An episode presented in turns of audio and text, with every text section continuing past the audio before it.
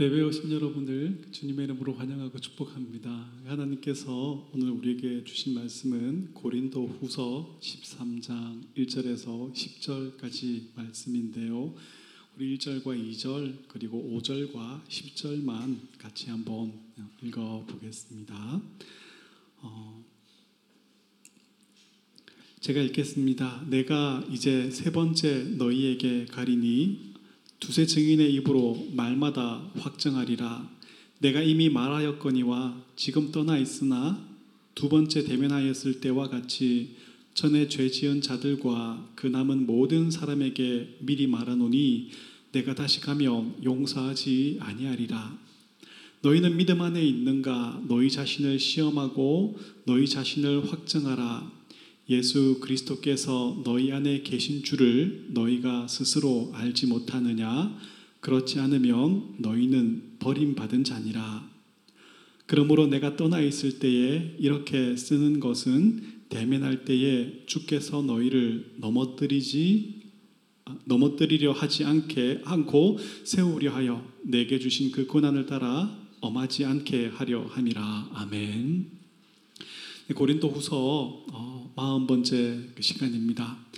교회를 향한 예수님의 경고라는 제목으로 하나님의 말씀을 전하겠습니다.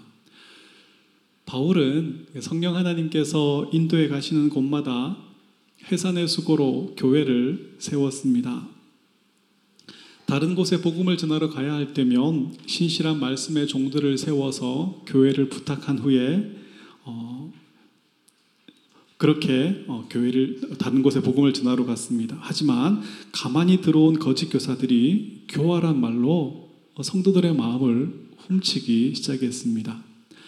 이들은 어떤 사람을 미혹해서 율법을 행한 것, 은사를 받은 것, 자신이 쌓은 지식을 비교하고 경쟁하고 자랑하게 만들었습니다. 어떤 사람은 미혹해서 이전에 행하던 음행과 우상숭배에 빠져 살게 만들었습니다. 어떤 사람은 미혹해서 바울보다는 아볼로나 베드로가 낫다 이렇게 파당을 만들어 싸우게 만들었습니다. 어떤 사람을 미혹해서 사우, 바울이 사도가 아니다라고 말하며 바울이 전한 복음을 떠나 살게 만들었습니다. 이들의 행태는 다윗의 교만하였던 아들 압살롬이 다윗 왕에게 재판받으러 온 그 억울한 사람들을 막아서서 자기가 재판을 해주며 그 백성들의 마음을 훔쳤던 것과 같습니다. 고대 이스라엘에서 재판하는 일은 왕에게 주어진 일이었습니다. 하나님을 경외하는 왕이 공의롭게 재판함을 통해서 모든 사람들이 하나님이 참되고 영원하신 왕이시며 참된 재판장이심을 알고 누리게 하셨던 것이죠. 압살롬이 사람들을 재판한 것은 하나님께서 기름 부어 세우신 다윗 왕에 대한 반역입니다. 나아가서 다윗을 왕으로 세우신 하나님께 반역하는 행위였습니다. 압살롬의 의도는 분명했습니다. 사람들의 마음을 훔쳐서 자기 편으로 만든 후에 다윗 왕을 몰아내고 자신이 그 왕의 자리를 차지하는 것이었습니다. 실제로 압살롬은 이렇게 했었죠. 압살롬이 왕을 무시하고 왕께 반역하고 나아가서 하나님께 반역하고 재판을 해대고 있는데도 사람들은 압살롬의 그 지혜로운 재판의 마음이 빼앗겨 버려서 압살롬을 왕으로 여기기 시작했습니다. 모든 사람이 이 압살롬의 악한 일을 허용하고 용납한 것입니다. 어쩌면 그 마음속으로 하나님께서 기름 부어 세우신 다윗보다는 압살롬이 외모나 실력 면에서 더 낫구나 이런 생각을 가졌는지도 모르겠습니다. 고린도 교회에 침투한 거짓 교사들이 했던 일, 지금도 교회에 침투한 사단의 종들이 하는 일들이 바로 이것입니다. 양들의 마음을 훔치는 것입니다. 고린도 교회 성도들이 가졌던 생각이 바로 이것이죠. 거짓 교사들을 하나님께서 세워놓으신 말씀의 종들보다 더 낮게 여긴 것입니다. 그래서 이들을 용납해버린 것입니다. 여러분, 교회에 가만히 들어와서 자신의 지식과 은사를 과시하면서 하나님께서 세우신 종들을 자꾸 비난하는 자들을 여러분은 경계하셔야 합니다. 자랑과 비교와 경쟁을 부추기고 네 편, 내 편, 이 담임 목사 편과 새로 온 목사 편, 담임 목사 편과 부목사 편 이렇게 만들어서 서로 미워하게 만드는 자들을 여러분은 경계하셔야 합니다. 이들은 복음을 통해 누릴 수 있는 모든 좋은 복과 즐거움을 잃어버리게 만드는 자들입니다. 거짓 교사들로부터 교회를 지키는 방법은 우리 모두가 진리의 말씀 위에 서 있는 것밖에 없습니다. 이단이나 거짓 교사들은 진리의 말씀 위에 든든히 서 있는 사람 앞에서는 힘을 잃을 수밖에 없습니다. 손뼉도 마주쳐야 소리가 나지 않습니까? 원망과 불평도 맞장구 쳐주는 사람이 있어야지 힘이 생기는 거예요. 거짓 교사들이 자기를 자랑하게 만들고 서로 편을 나누어서 비난하게 만들고 죄 속에 머물러 있게 만들고 세상을 사랑하여 쫓게 만들어도 그건 말씀의 가르침이 아닙니다. 그것은 복음의 가르침이 아닙니다라고 말하는 사람 앞에서는 힘을 잃고 마는 거예요. 결국 거짓 교사들은 말씀 위에 서 있는 교회를 견디지 못하고 도망치듯이 다 나가버리게 되어 있습니다. 예수님은 내가 반석 위에 내 교회를 세우리니 음부의 권세가 이기지 못하리라 말씀하셨습니다. 새생명교회가 반석 위에 변하지 않는 신실한 하나님의 말씀 위에 견고히 서서 음부의 권세가 이기지 못하는 교회로 함께 지어져 가기를 주님의 이름으로 축복합니다. 바울은 거짓 교사들과 이들의 가르침에 넘어가서 자기 자랑, 비교, 경쟁, 하나님께서 교회에 세우신 권위와 질서를 인정하지 않으면서 오는 그 무질서와 혼란, 음행과 우상숭배에 빠져버린 자들을 향해서 몇 번이나 따뜻한 사랑과 엄중한 경고를 담은 편지를 보냈습니다. 어떤 이들은 이 바울의 편지를 받고 복음과 멀어진 삶을 회개하고 돌이켰습니다. 하지만 어떤 사람들은 여전히 바울은 이런 말할 자격이 없다. 바울은 사도가 아니다 라고 말하며 바울을 비난하였습니다. 바울은 다시 한번 자기의 사도됨을 변호하죠. 사도로서 전했던 복음을 다시 한번 생각하게 하고 복음과 멀어진 삶에서 돌이키도록 따뜻하게 권면합니다. 이제 편지를 마무리하면서 이런 권면에도 불구하고 사도됨을 계속해서 부정하고 계속해서 죄 가운데 머물러 있으며 불의를 행하는 자들이 있다면 세 번째 방문할 때는 이 사도로서 용서하지 않고 징계할 것이라고 경고하고 있습니다. 1절과 2절을 제가 쉬운 성경으로 읽어드리겠습니다. 이번에 가면 세 번째 여러분을 방문하는 것입니다. 모든 사건은 두세 증인의 증언으로 확정해야 한다는 말씀이 있습니다. 내가 두 번째 방문했을 때에 말했던 것처럼 지금 떠나 있는 동안 여러분에게 말씀드리겠습니다. 전에 죄를 지은 사람들과 나머지 사람들에게 경고하는데 내가 이번에 가면 그들을 용서하지 않겠습니다. 바울이 세 번째 다시 방문했을 때 여전히 죄 가운데 거하며 악한 일과 불의를 행하는 자들이 있다면 말씀대로 두세 증인으로 증언을 확정한 후에 그들을 용서하지 않겠다라고 말합니다. 이것은 바울이 만들어낸 방법이 아니라 주님께서 가르쳐 주신 방법입니다. 마태복음 8장 15절에서 17절을 보면 내 형제가 죄를 범하거든 가서 너와 그 사람과만 상대하고 권고하라. 만일 들으면 내가 너의 형제를 얻은 것이요. 만일 듣지 않거든 한두 사람을 데리고 가서 두세 증인의 입으로 말마다 확정하게 하라. 만일 그들의 말도 듣지 않거든 교회의 말하고 교회의 말도 듣지 않거든 이방인과 세리와 같이 여기라. 구약에서도 재판을 할때한 사람의 증언에만 의존하지 말고 두세 사람의 증인을 듣고 증인의 말을 듣고 판단하라고 말씀하십니다. 교회에서 어떤 사람을 치리할 때에도 이 원리를 따라야 합니다. 하나님께서는 교회에 말씀을 가르치는 장로와 치리하는 장로를 세우셨습니다. 말씀을 가르치는 장로는 목사입니다. 치리하는 장로가 우리가 흔히 교회에서 장로라고 부르는 분들이십니다. 이 장로의 역할은 목사가 복음을 진실되게 바르게 잘 전하는지를 확인하는 것입니다. 그리고 성도들을 신방해서 목사가 전한 말씀대로 이 성도들이 잘 살고 있는지 살피고 말씀대로 사는 자들을 위로해주고 말씀대로 살지 못하는 자들을 말씀으로 권면해 주는 것입니다. 이것이 장로님의 역할입니다. 장로의 권면을 듣지 않으면 어떻게 합니까? 한두 사람, 두세 증인을 데리고 가서 권면을 하게 됩니다. 그래도 듣지 않으면 목사와 장로로 구성된 당회에서 권징을 시행하게 됩니다.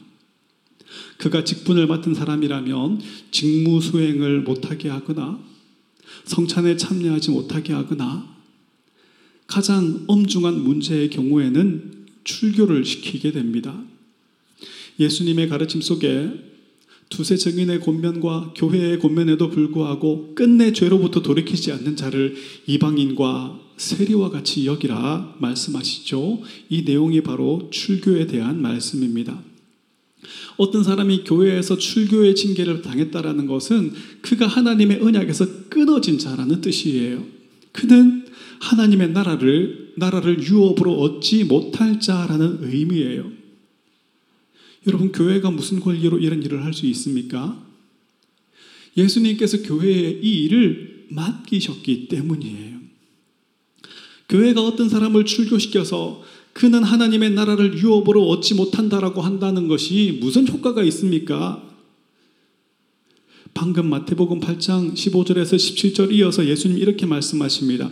진실로 너희에게 이르노니 무엇이든지 너희가 땅에서 매면 하늘에서도 매일 것이요 무엇이든지 땅에서 풀면 하늘에서도 풀리리라. 이 교회의 징계에 대한 말씀이에요. 교회가 어떤 사람을 출교의 징계를 내렸다면 그는 땅에서 매인 자가 되고 하늘에서도 매인 자가 됩니다. 교회가 그 사람이 회개하고 삶을 돌이킨 것을 확인하고 다시 그를 형제로 받아들이게 되면 그는 땅에서 풀린 것이 되고 하늘에서도 풀린 자가 됩니다. 이것이 주님의 약속이에요. 이것이 주님께서 교회에 부여하신 권위인 거예요. 교회의 7일을 통해서 교회 안의 모든 성도들은 교회라는 울타리 속에서 하나님의 말씀의 인도와 보호를 받으며 살아가는 것이 가장 안전하고 복되다라는 사실을 확인하게 되고 하나님께 감사와 영광을 돌리게 됩니다. 또한 7위 받는 자는 교회의 7위를 통해서 자신의 삶이 하나님의 말씀과 멀어져 있음을 깨닫게 되고 자신이 하나님의 언약에서 끊어져 버렸음을 깨닫게 되고 회개할 기회를 얻게 됩니다. 이렇게 교회의 징계는 어떤 사람을 미워해서 처벌하기 위해 있는 것이 아니라 교회의 순결과 거룩을 위해서 죄 가운데 있는 자와 진리를 떠난 자에게 회복할 수 있는 기회를 주기 위해서 있는 것입니다.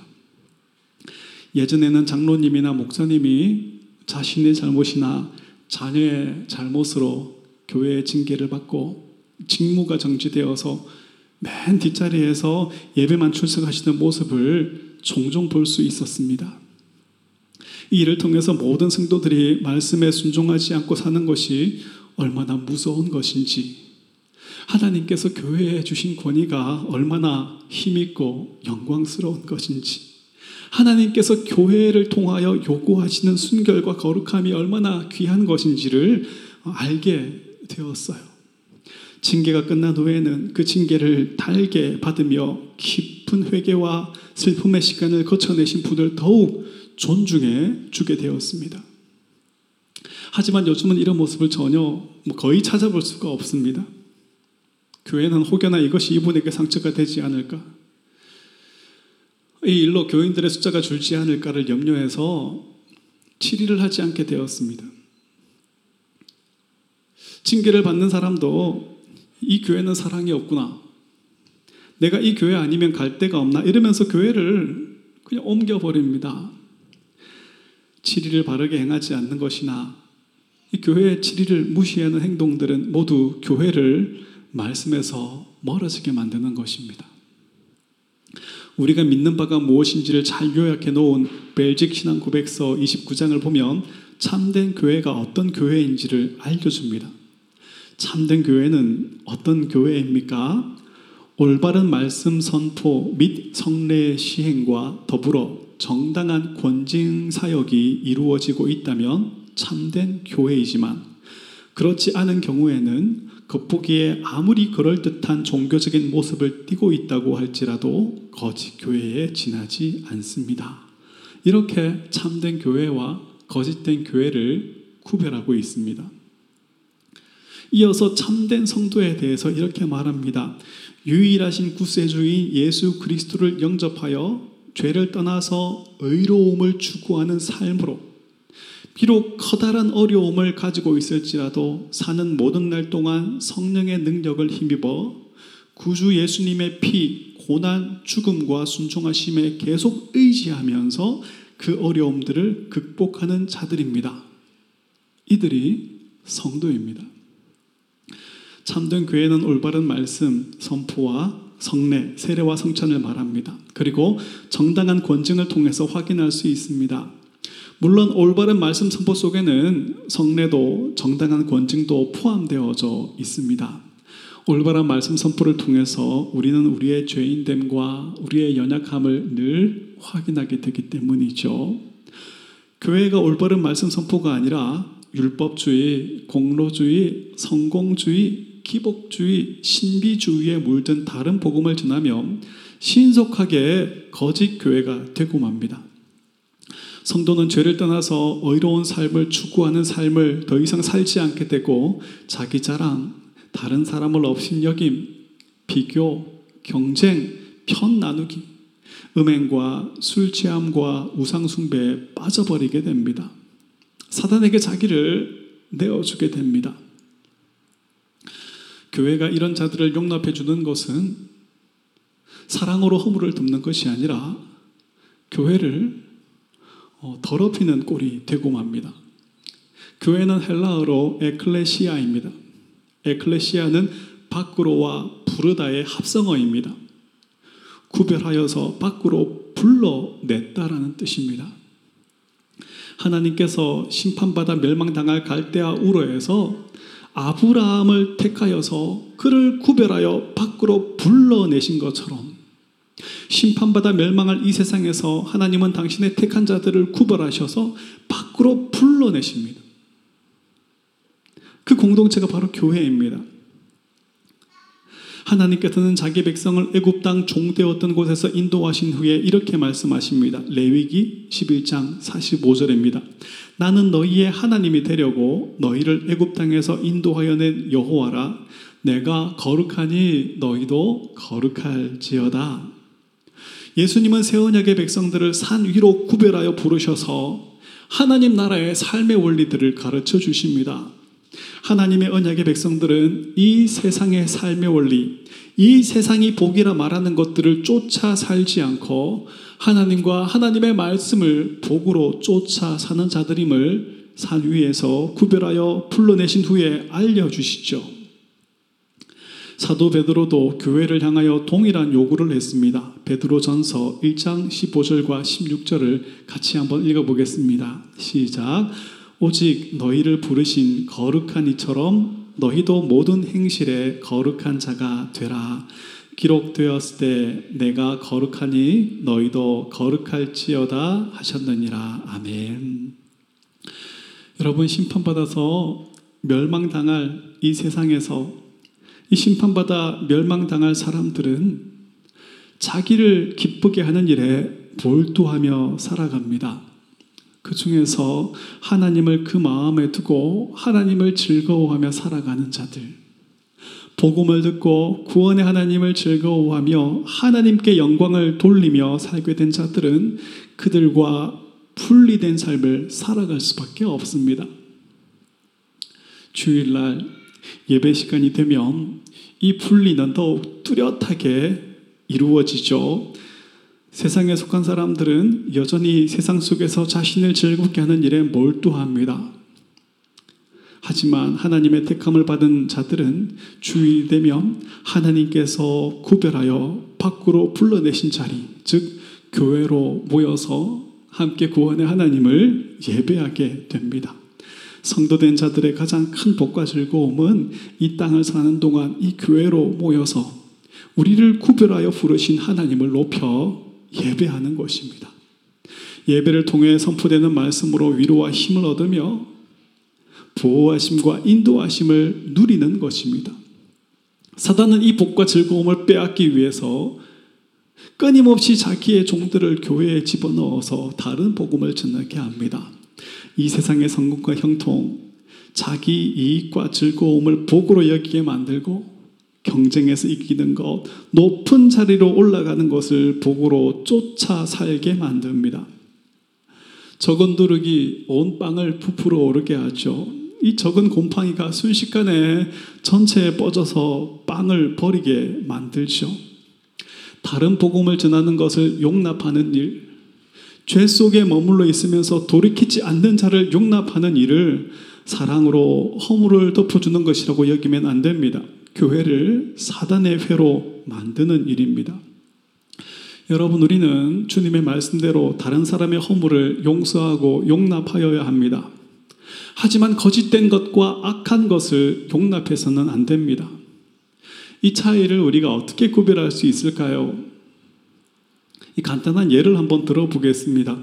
어떤 성도가 알코올 중독에서 벗어나지 못하고 자주 술을 마시고 자주 실수를 합니다. 그런데 이 사람이 자신의 연약함을 괴로워하면서 계속해서 하나님의 은혜와 도우심을 구하며 이 중독에서 벗어나려고 노력합니다. 이런 사람은 우리가 오래 참음으로 용납해주고 함께 기도해 주어야 합니다. 그런데 어떤 사람은 술 취함과 방탕함 속에 머물러 있으면서 이 정도는 다 하는 거다. 술에 취한다고 해서 술 기운에 실수한다고 해서 하나님 앞에 죄가 되거나 부끄러운 것이 아니다.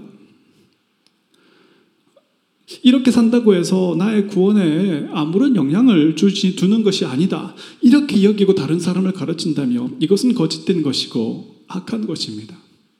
이런 자들을 용납해서는 안 됩니다. 술은 약으로 사용되기도 하고 음식을 섭취하고 소화시키는 일을 도와주기도 합니다. 술을 마시는 것이 잘못된 것은 아닙니다. 하지만 성경은 술에 취하여 자신을 통제할 수 없게 되는 것을 여러 차례에 걸쳐서 강하게 금하고 있습니다. 술에 취한 상태는 하나님의 뜻을 분별할 수 없는 상태가 되어버렸음을 의미합니다.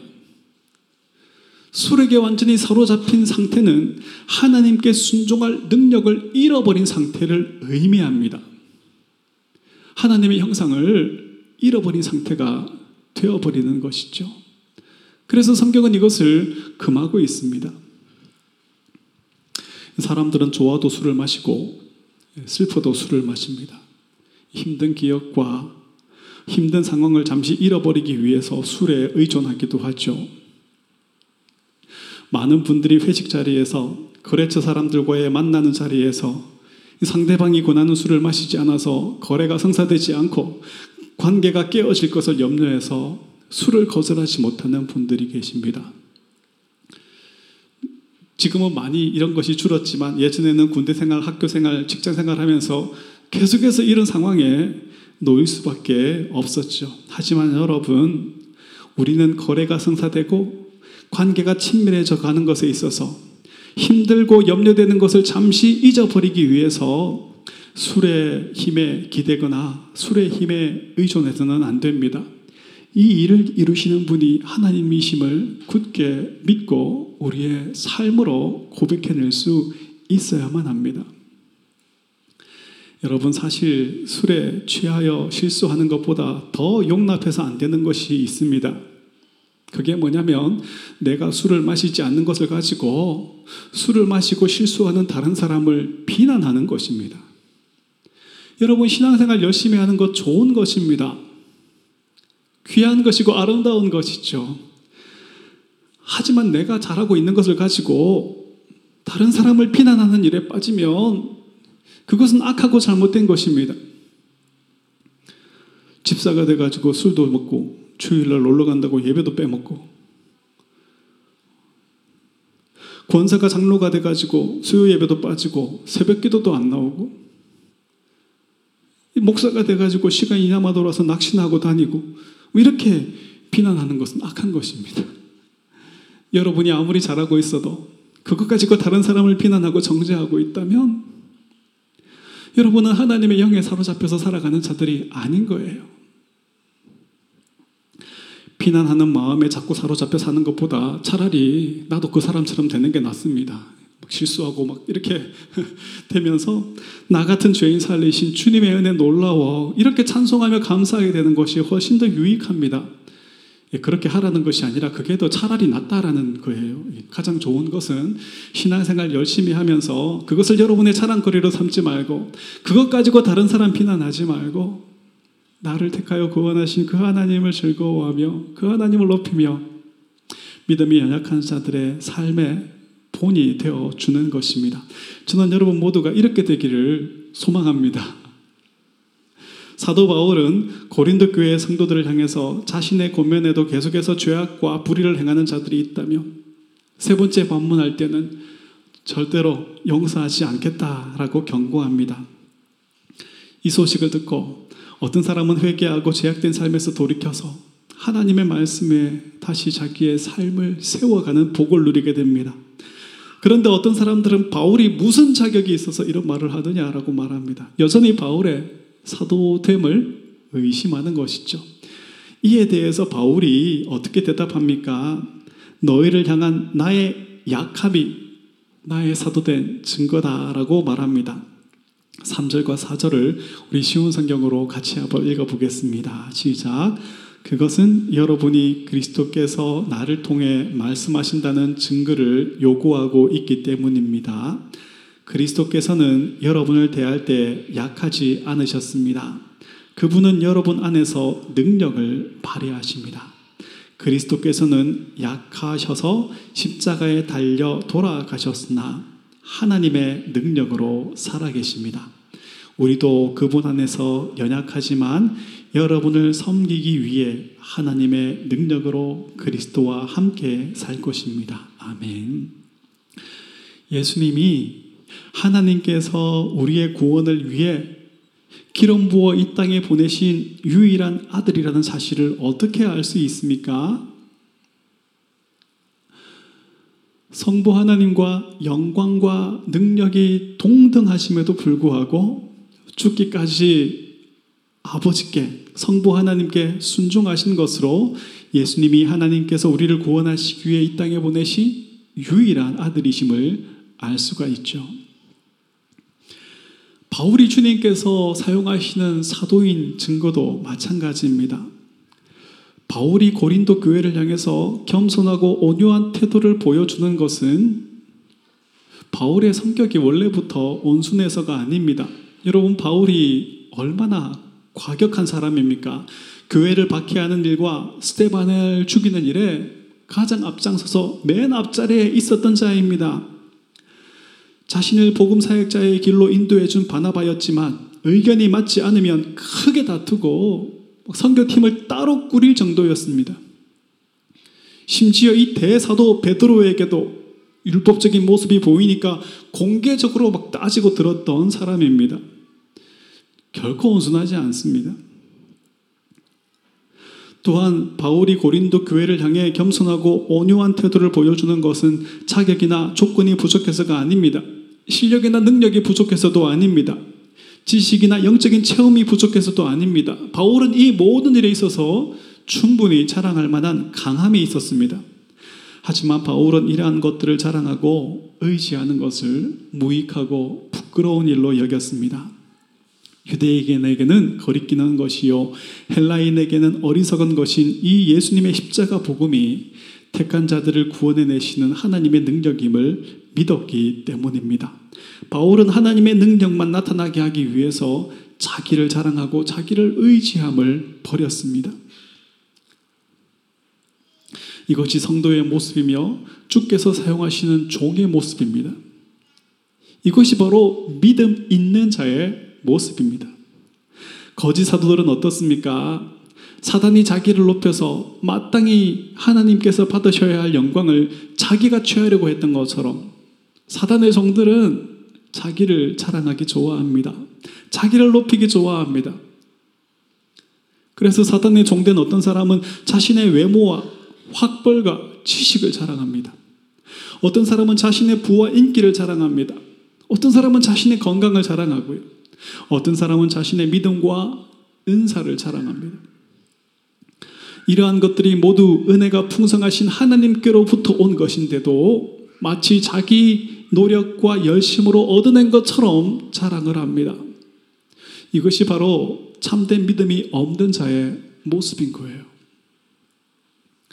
바울은 너희가 믿음이 있는가 시험하고 확정하라고 어, 말합니다. 5절을 쉬운 성경으로 같이 한번 읽어보겠습니다.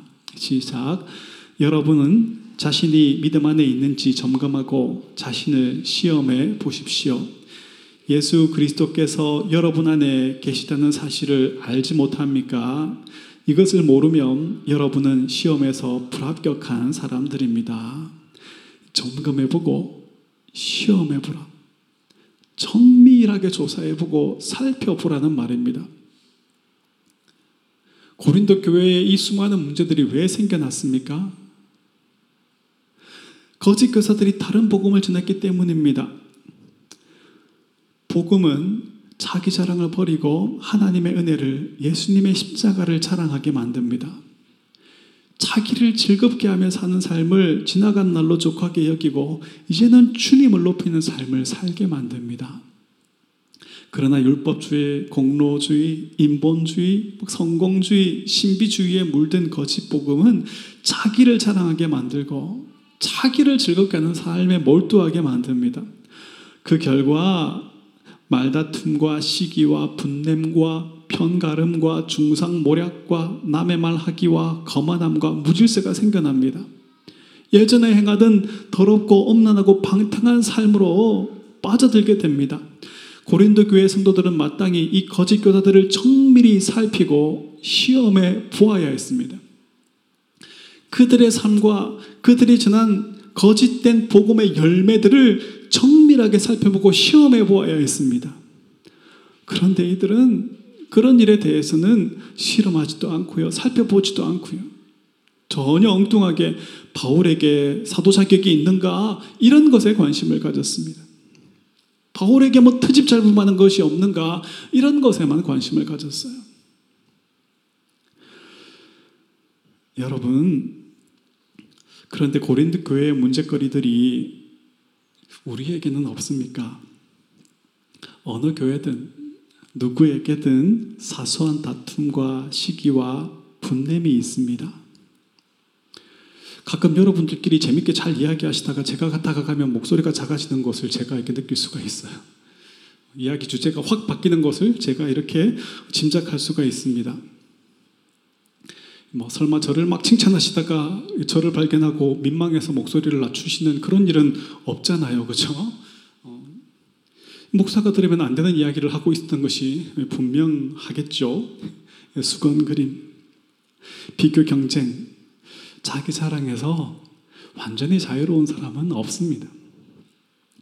술 취함과 방탕과 음행은 우리와 상관없는 일입니까? 성경은 어떻게 말합니까? 실제로 우리가 행동으로 옮기지 않았더라도 누군가를 보고 성적인 유혹을 느끼는 것, 어떤 물건을 보면 훔쳐서라도 가지고 싶은 마음이 드는 것. 그건 내가 가지지 못해서 속상하고 불행하다고 여겨지는 것들, 이러한 마음들 모두가 간음이고 도둑질입니다. 우리가 문득문득 살아가다 세상을 사랑하고 이 세상의 것을 의지하게 될 때가 있지 않습니까? 그것이 우상숭배이고 음행입니다. 우리 중 누가 이러한 것들로부터 완전히 자유로울 수 있습니까?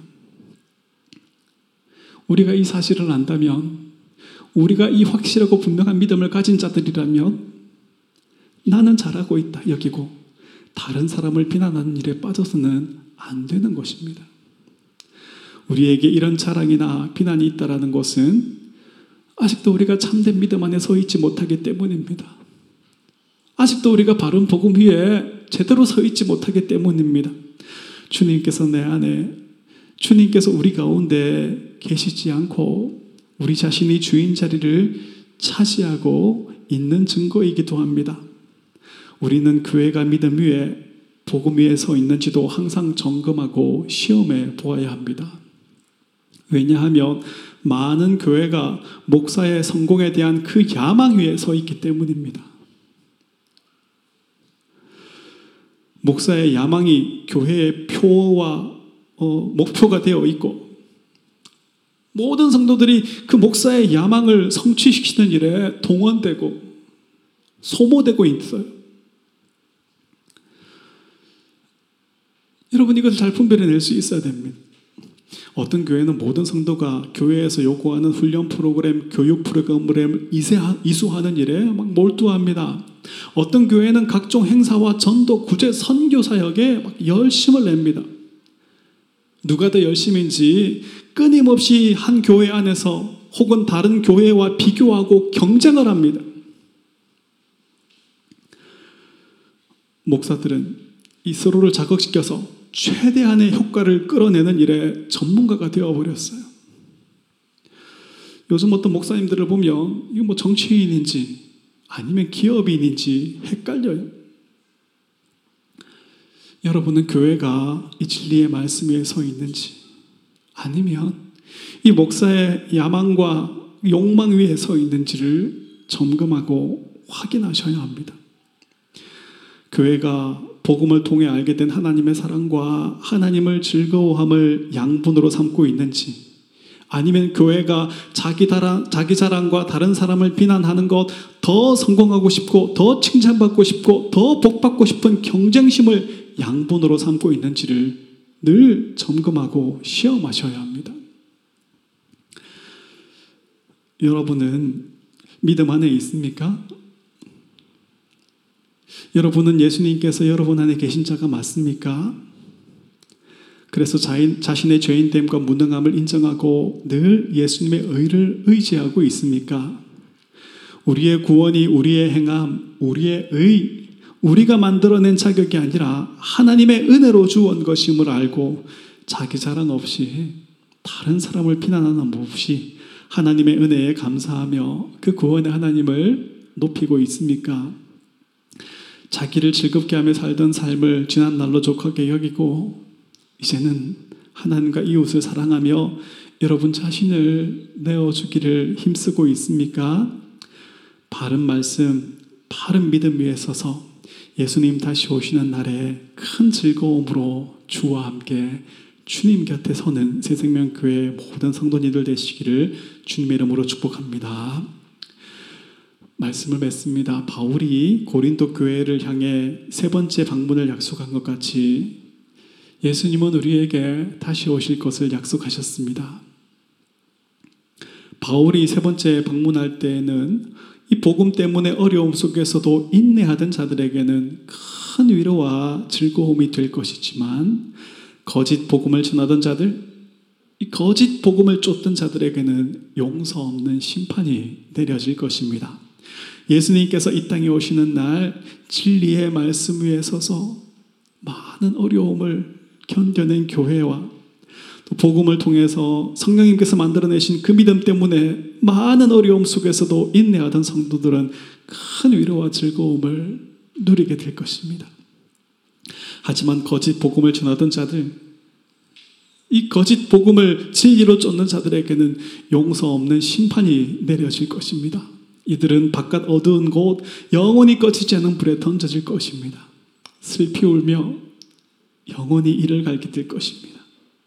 이들을 이 비참함과 고통에서 건져낼 자가 영원히 없을 것입니다. 교회는 더 많은 사람이 모이게 하는 것보다 바른 복음을 전하는 일이 비교할 수 없이 중요함을 알아야 합니다. 복음을 변질시켜서 다양한 신념, 다양한 믿음, 다양한 기대를 가진 사람들을 끌어모으는 것보다 이런 기대를 가지고 왔던 사람들이 실망하고 교회를 떠나가게 되더라도 바른 복음을 전하는 일이 비교할 수 없이 중요한 일임을 알아야 합니다. 많은 일을 하는 것보다 바른 복음을 전하는 일이 비교할 수 없이 중요한 일이며 주님께서 맡기신 일임을 바르게 알아야 합니다. 주의 이름으로 한 일이라도 복음을 바르게 지난 일이 아니라면 주님은 내가 너희를 도무지 알지 못한다. 불법을 행하는 자들아 내게서 떠나라 말씀하실 것이기 때문입니다. 교회를 향한 우리 주님의 엄중한 경고를 우리가 귀 기울여 들을 수 있기를 바랍니다. 우리가 바른 복음을 듣고 있는지 그래서 바른 믿음 위에 서 있는지를 늘 점검하고 확인해 보실 수 있기를 바랍니다. 저는 여러분 모두가 바른 믿음으로 주님 다시 오시는 날 큰 기쁨으로 주님의 품에 안겨서 우리 주님의 눈물을 닦아주심과 상처를 싸매어 주심과 원수의 눈앞에 차려주신 그 식탁의 위로와 즐거움에 참여하게 되기를 간절히 기대하고 소망합니다. 그날의 주와 함께 주님 곁에 모두 서는 저와 여러분 새 생명 교회 되기를 주님 이름으로 축복합니다.